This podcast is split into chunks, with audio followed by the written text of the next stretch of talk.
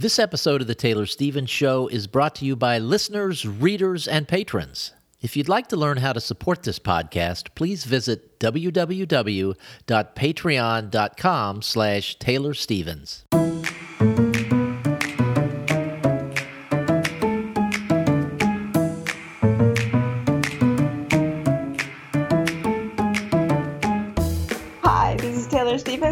York Times bestselling and award-winning author of kick-ass international thrillers, and this is the Taylor Stevens Show with my good friend Steve Campbell, where we are kicking writing in the butt one word at a time.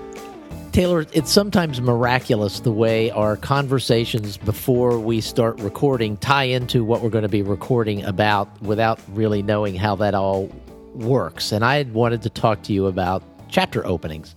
And coincidentally, that's what uh, this week's show is is going to be about a, a version of that.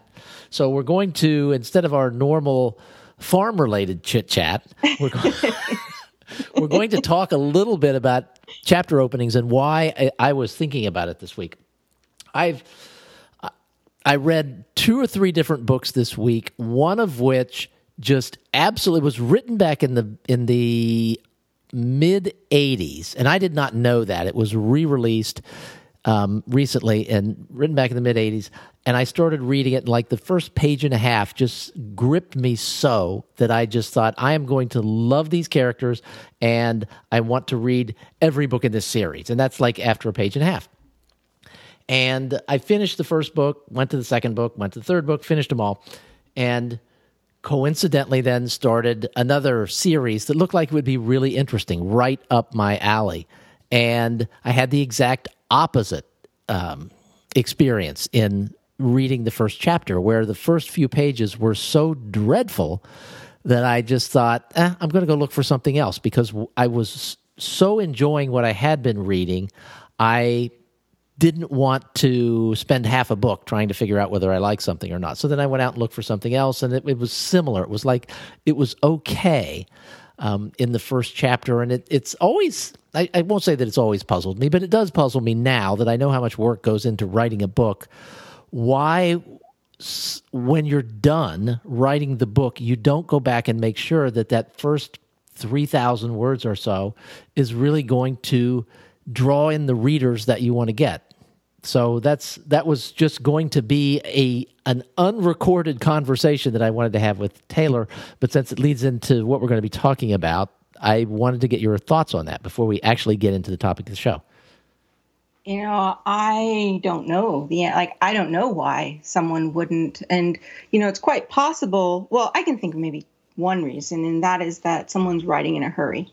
So like if you're really churning out the words you and you're under really tight pressure and you know your readers are I don't want to say forgiving because that implies there's something to be forgiven, but they everybody has a certain standard of what they expect when they're writing. And if you already have fans who are have a certain level of expectations, then and you know that they're okay with just writing fast and not necessarily writing really clean, you're just going to expect that they're going to stick with you. Um, and they probably will. Existing fans probably will. But it's not going to garner you any new fans or new readers because um, if somebody's not already familiar with that style of writing or that level of storytelling that you're at, and they have a different set of expectations to them, it's going to be a bit of a a turnoff, right? They're just like the kind of like what you experience.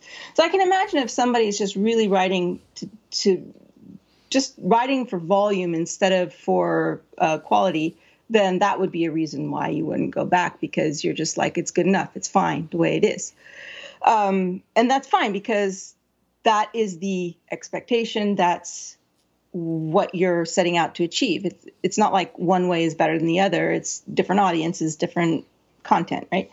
Um, but in terms of someone who's not just writing for volume and who's really trying to uh, write books that meet a certain reading level standard or whatever, I-, can't think of why somebody wouldn't go back and clean them up. I would imagine that they probably do.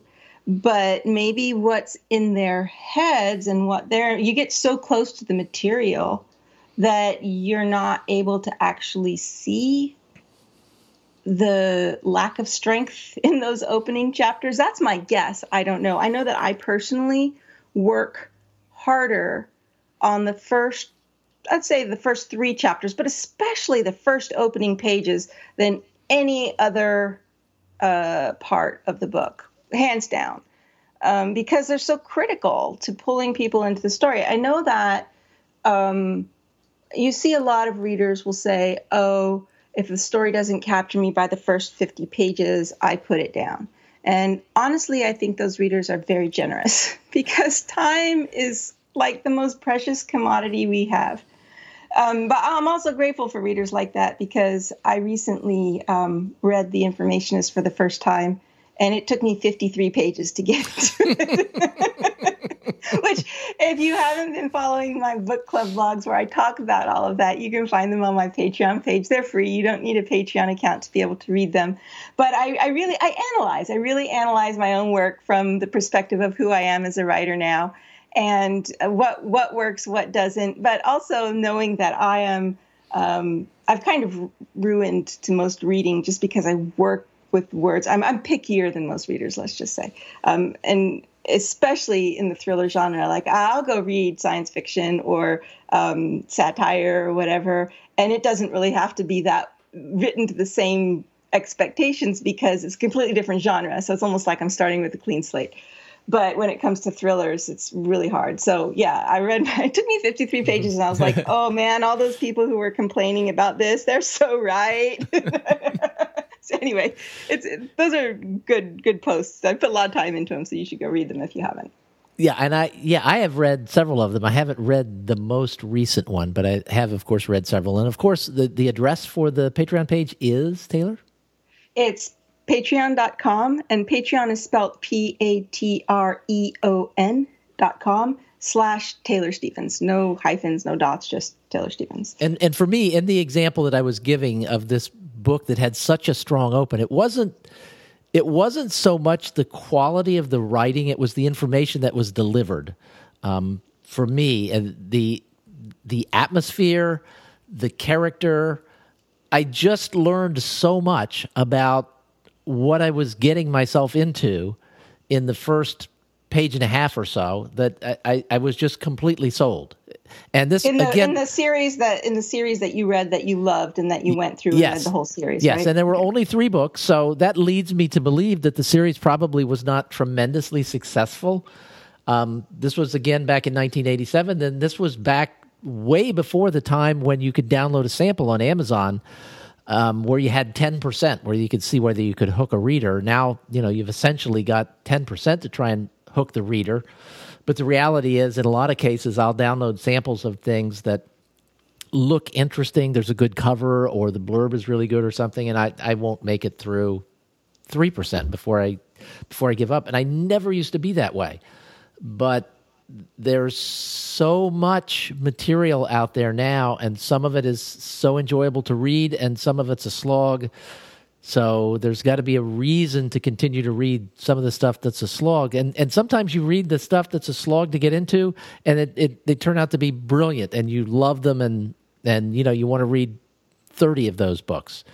Um, sometimes it's mood, you know, like there are people yeah. who will pick up something and it's just not working for them, but then they're like, well, I just, why is this not working? And they'll come back to it a year later and it's like, oh, this is awesome. I don't know why I couldn't get into it before. So sometimes things hit you, or sometimes like and i i hear this from readers a lot and it, it's funny and i know it's kind of bragging but you know i don't toot my own horn very often but i'll hear from readers and be like i just finished reading your book x and then i tried to pick up x famous author and i just couldn't. You know i couldn't even because the, the contrast was too jarring and i was just like i like okay pat pat pat myself on the back. But um you know if you've come off of some really light reading and then you try and get into something really uh, you know, heavy or dark and you're not in the mood for it, that yeah. can totally, you know, color your opinion of what that thing is. But that's a kind of separate issue from the quality of the writing or the quality of the storytelling. Um, and regardless, of anything. And you know as an author that there are going to be people who just aren't into what you're writing. And that's that's okay. That's just part of the, the bargain that you have with readers in general. But you still want to put your best foot forward. Like let them hate it because they couldn't get into the character. Let them hate it because uh, they didn't like your voice or whatever, but not because it wasn't compelling in its own way, you know? That there's a difference. And I think I remember hearing you you tell the story of uh, you wrote The Informationist, and then the prologue was not originally there, right? That was something that was put in afterwards based on advice from your editor. Well, the prologue was there, but it just was really poorly written. Okay. Uh, the the scene that was added based on the advice of my editor was the opening of chapter one. So both the prologue and chapter one, the opening of chapter one, were some of the last material that I wrote on the book because the prologue sucked and I needed, by the time I'd finished writing the book, I kind of had learned a little bit more of what I was doing. And so the prologue is one of the strongest pieces, the strongest writing in the book because it's one of the last things that I wrote. Mm-hmm. But I mean, it, it's just I guess I guess it's making the point that if if you're going to go to the effort of of writing this book, make sure that you really polish the beginning, um, because readers like me, not that I'm just all that picky, but if I get hooked, if there's if the writing is ten percent worse the third chapter and on, I don't notice. I don't care. I, by that right. time, I'm I love the characters and I want to I want to be in the story world. Right. And so that's okay. Um, and in the in what you're describing it's like your writing got better as you went along so for people who might have jumped in if you hadn't done what you did massage the beginning a little bit they might have wouldn't, they wouldn't yeah. have seen the good writing or the best of your writing at the end and instead or you were able to put the best of it in the beginning yeah, or even the quality of the storytelling, because storytelling and writing go hand in hand, and that's also part of what we're going. We've talked about that before, but that's also part of what we're going to talk about today as well. Yes. Okay. So uh, let's get to it. What exactly is our topic for today, Taylor? I don't actually know. we're going to leave that to you to figure out with your genius head- headlines, but I can tell you what brought us to this topic, and it's sort of a confluence of events. And the first is that I am currently in the very long and stretched out process of reading the Monroe series cover to cover. And it's my I think I've talked about it before. It's my first time doing it. I've never read my books as a reader, and I um, I've I've struggled. I'm, I'm working on another Monroe title now on my own. It doesn't have a contract or anything. I'm doing it for myself. I'm doing it for my patrons, and I um I really struggled, and part of the reason I've struggled is because my brain broke, and I'm still recoup. My brain is still recuperating. Um, lots of detail about that everywhere else. I'm not going to go into depth about it here.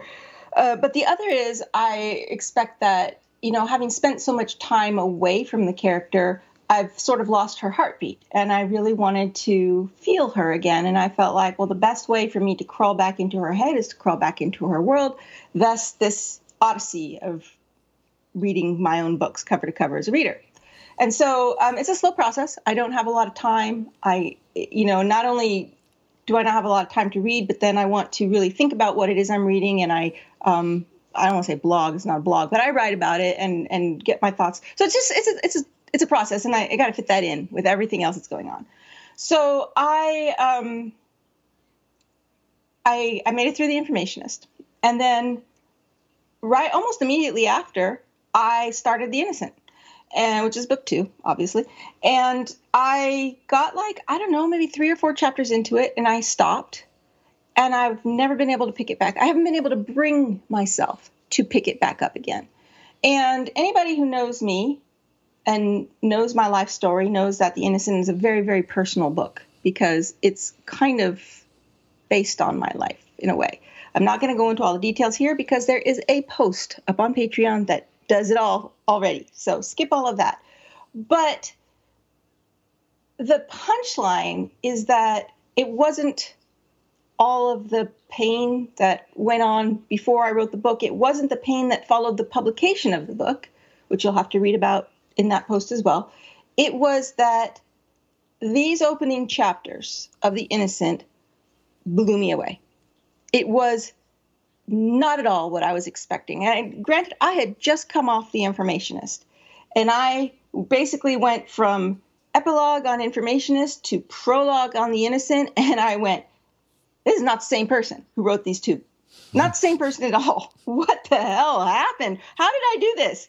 And I'm sitting there admiring this craft and it is lighting up every single dopamine sensor in my brain where it felt like eating ice cream like i just want more or french fries just just the thing that feeds that you know rich craving and by the time i stopped i was like there is no way the rest of the book is going to live up to this because i put so much effort into my openings see it was related um, I put so much effort into my openings. There's just no way, and I didn't want it to end. I didn't want to to have to let go of that feeling. First, the the that feeling of just not wanting to stop reading. Like that is so rare for me anymore. Since I don't know, ten years now, that's very rare for me to find something that I just can't. I just want to read more of it because it is just clicking everything, you know, and it's it's so enjoyable it's what reading used to be like for me. And then to feel that from my own work, that has never happened in the history of forever. it has never happened. It might not ever happen again. I didn't want to let go of that. I wanted to hold on to it. So why would I want to start this book again if I could just stop there and not have to deal with you know the disappointment and all this other stuff? So anyway, that's what trying to get past that is what the post on there was about shedding it, letting it go. Okay, fine, let's start again. So I started up again. And as I started reading, I went back to the beginning. As I started reading these, the opening sequence, I was just like, what is it about this? Why does it work so well? So that was the first event, right? And the second was um, I've recently had to go back to the drawing board on the framework for Hack the Craft. Um, if you follow me on Facebook on in the Taylor Stevens Fan Club Facebook group, you'll see that I put out a call for volunteers. Hack the craft. I, I've just had to realize that there's no way possible on God's green earth that I'm going to accomplish all the things that I want to do, and I do not want this to become a pipe dream. Like there's so much to offer the world here. And so I was asking for volunteers to help go through the podcasts because there's so much content in these podcasts that could become a foundation for this if it was categorized and organized and and it's not in any way usable in the format it is unless some it is currently is unless somebody wants to listen to it cover to cover you know from beginning to end so in thinking about how to do this i realized well there's we've got to have some kind of framework that people can work off the same notes basically so that there's consistency in sorting and categorizing this and the framework is what's held me up for so for all these years because there's so much material and and the issue is that uh, craft, the, the writing a novel is half writing, like half the actual words on the page, and half storytelling. And they are two halves of a whole that cannot exist without the other. And we've talked about this before, so I'm not going to belabor it here. Uh, but in running up against this framework issue, the those two issues of writing and and uh, storytelling are so intertwined that when you try and teach both of them, they all kind of tend to get muddled. And I'm sure there there've got to be books or courses out there that do successfully teach both, but the ones I've seen, they all tend to lean more heavily towards craft or towards writing, the the practical aspects of writing, and and they're being and both of those things are being taught as a separate process. But that's the problem is they're not separate processes. I mean they are, but they aren't because they're so intertwined. And when you've done both correctly, that final product is a mesh and it's so tight that it's almost impossible to separate story from writing. And my challenge with the whole hack the craft thing is to unmesh those things and to be able to teach them in sort of a linear, linear and organized progression that builds one thing off another but they're two separate subjects so how do you do that right so in in this call for volunteers i kind of sort of maybe kind of got part of the puzzle sorted out. I'm not sure the puzzle even can be completely solved. But I've got that going on in my brain. And I come back and I sit and I start reading these chapters of The Innocent again and this opening sequence that blows me away yet again. And as I'm sitting there trying to deconstruct it for myself and realize what works, I'm like, no, wait a minute.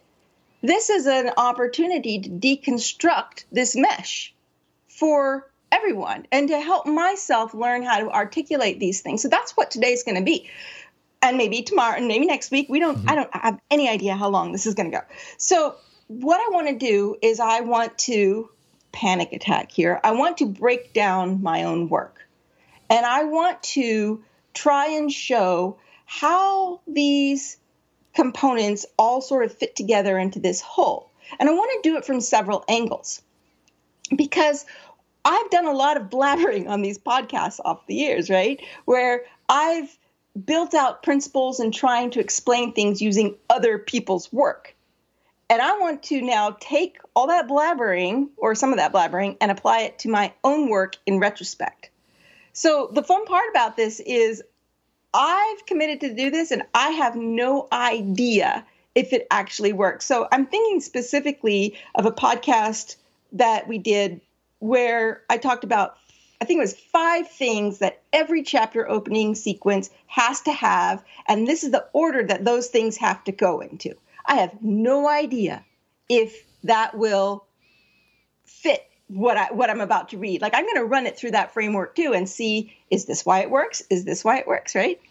So it's really the material we're going to work is with is very small. It is impossible for me to do all of this with a whole chapter or even a thousand words is too much. We would be doing a series of 10 podcasts to be able to do that.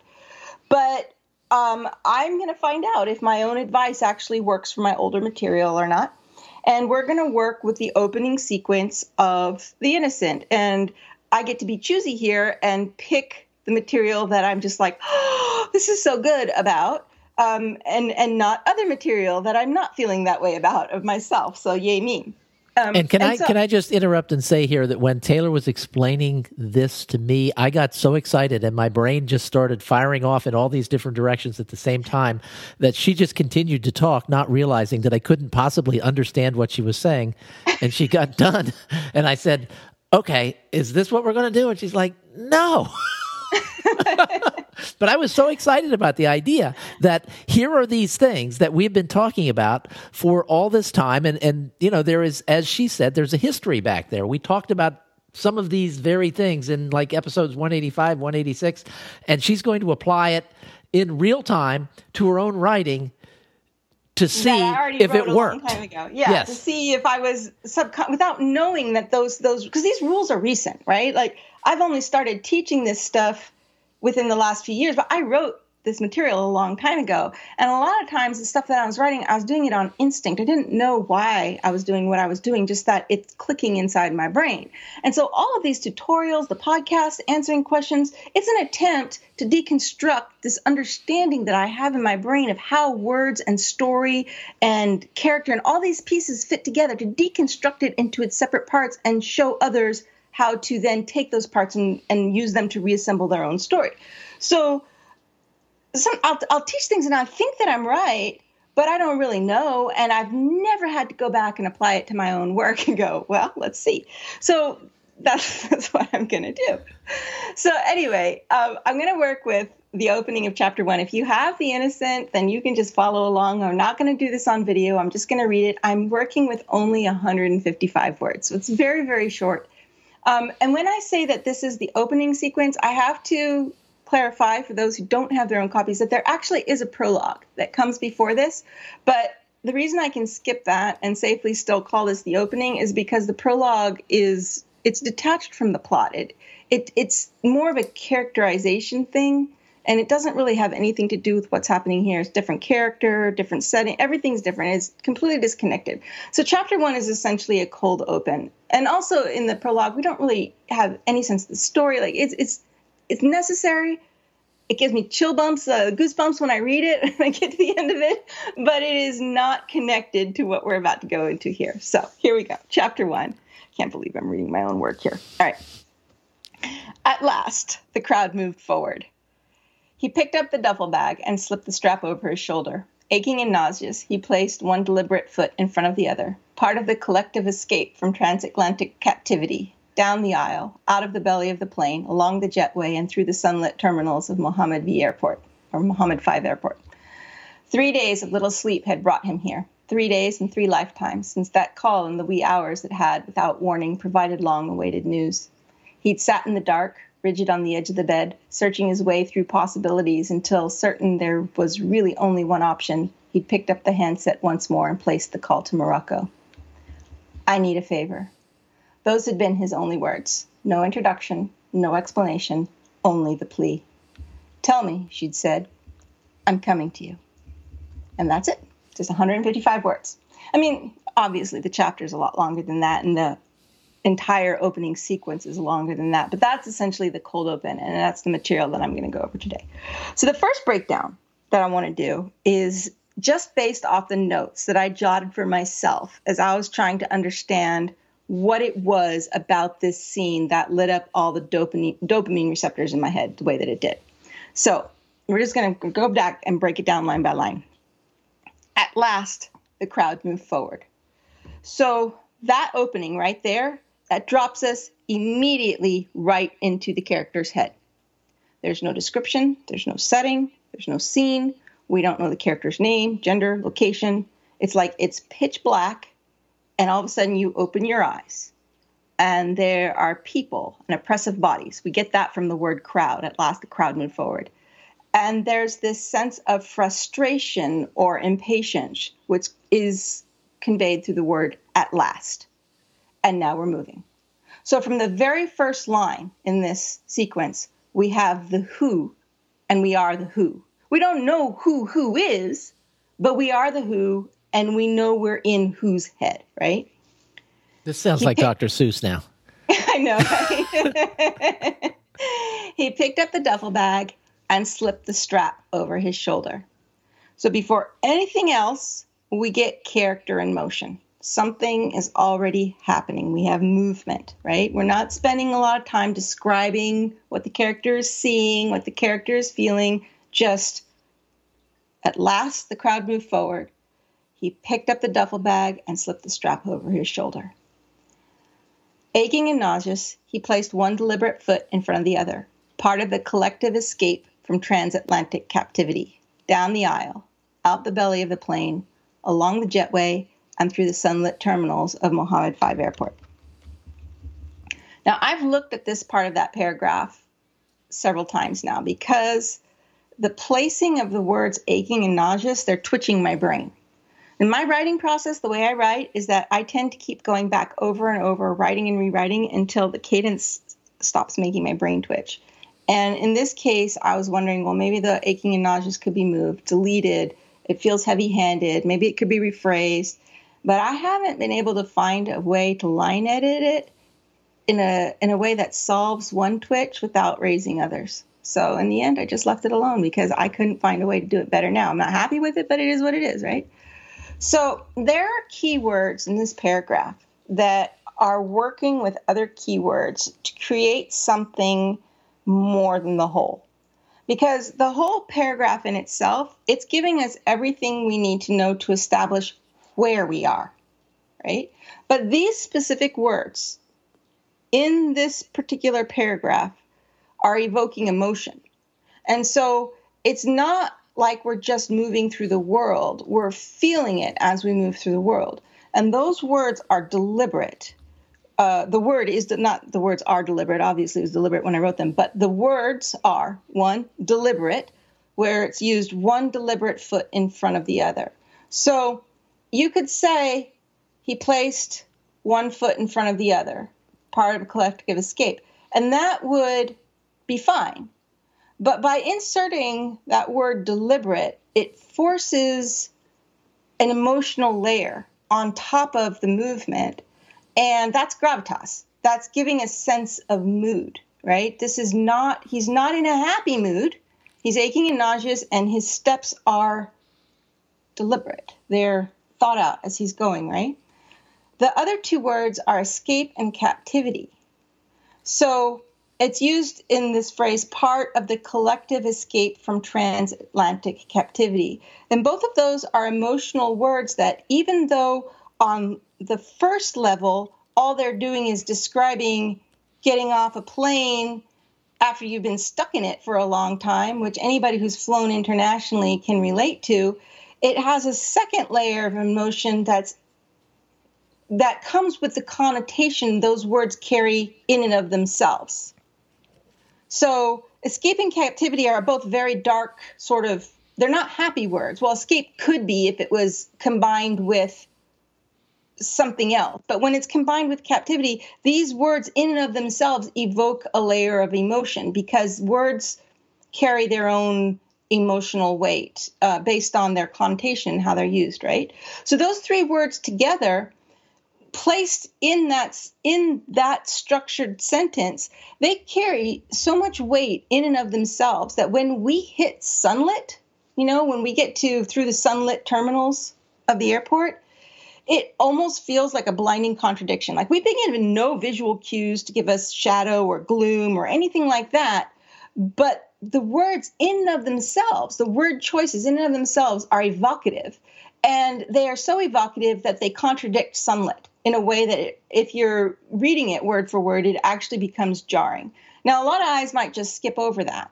But when you're doing that paragraph after paragraph after paragraph and being very careful in your word choices, you create this sense of emotion without ever talking about feelings or any of that other stuff. And that's craft.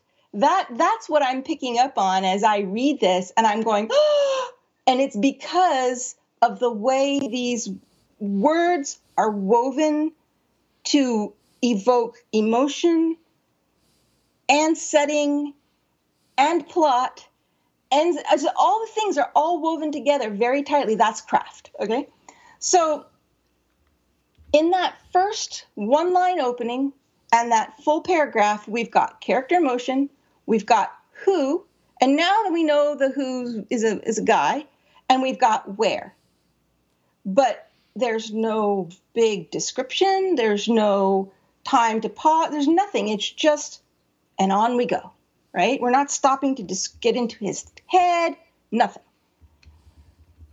It continues. Three days of little sleep had brought him here. Three days, three days, and three lifetimes since that call in the wee hours that had, without warning, provided long awaited news. That's we're 90 words in now. At the end of that, we're 90 words in now. We got, in addition to character emotion and the who and the where, now we've also got the why. Why are we here? Well, three days of little sleep had brought him here. Three days and three lifetimes since that call in the wee hours that had, without warning, provided long awaited news. Now, we still don't actually know who the who is or why the why is, but we know something has happened, that something is happening. And without wasting any words on detail, we know without being told that this story has started in media res, which is in the midst of things. That's Latin. Whether I butchered the pronunciation is irrelevant. And the exact definition of that comes courtesy of Google. And it tells me that in the midst of things in media res, it's the practice of beginning an epic or other narrative by plunging into a crucial situation that is part of a related chain of events the situation is an extension of previous events and will be developed in later action. So, when you're writing thrillers in particular, um, but I think it's helpful for many uh, forms of storytelling, many genres. It's you don't start with the backstory. You start in the middle of action. We have another word for that. It's called character in motion. Um, character in motion doesn't really sum it up completely, but if your character is just standing still and navel gazing, then that and that, that's your opening scene, or you're just getting into a lot of description of what's going on or what things look like, you are not starting the story in the midst of things. So you want to just right off the deep end in the midst of things, and you've got plenty of time to clarify what happened before. So because we've done that, we've given the who, we've given the where, we've given the why, we've given it in so few words. And because there's these evocative, emotion tugging words that are used to describe the who and the where and the why, the, it, your brain gets hooked. My brain gets hooked, right? It's just like it's like you're snagged, and you're only 90 words in, and you already want to know what are these things. That storycraft, this ability to feed like a stream of just enough information in small enough doses that you feel compelled the reader feels compelled to get to the next line to try and fill in those gaps. Now, I promise you that is not how I wrote my earlier draft of this. The tendency as a writer is to want to just dump all this information on the reader so that the reader will know everything that you know and they get caught up to speed and then you can continue the story or take the story on but that that's not that's not story t- that's not craft that's not pacing um, it's all about giving just enough information to hook and to keep and you just keep going and you keep layering it down and that's what this is setting the pace for taylor i think that you have given just enough information to hook people into coming back next week to get to part two of this episode. So we're 90 words in, and we've finished the first episode, and we will be back next week. This is one of what what we think will be three different reviews of this same material. So um, come back next week, and we will pick up pretty much right where we left off today well, wasn't that a dramatic ending? So uh, come back next week and we'll just do what Steve said and pick back up right where we left off. See you next week.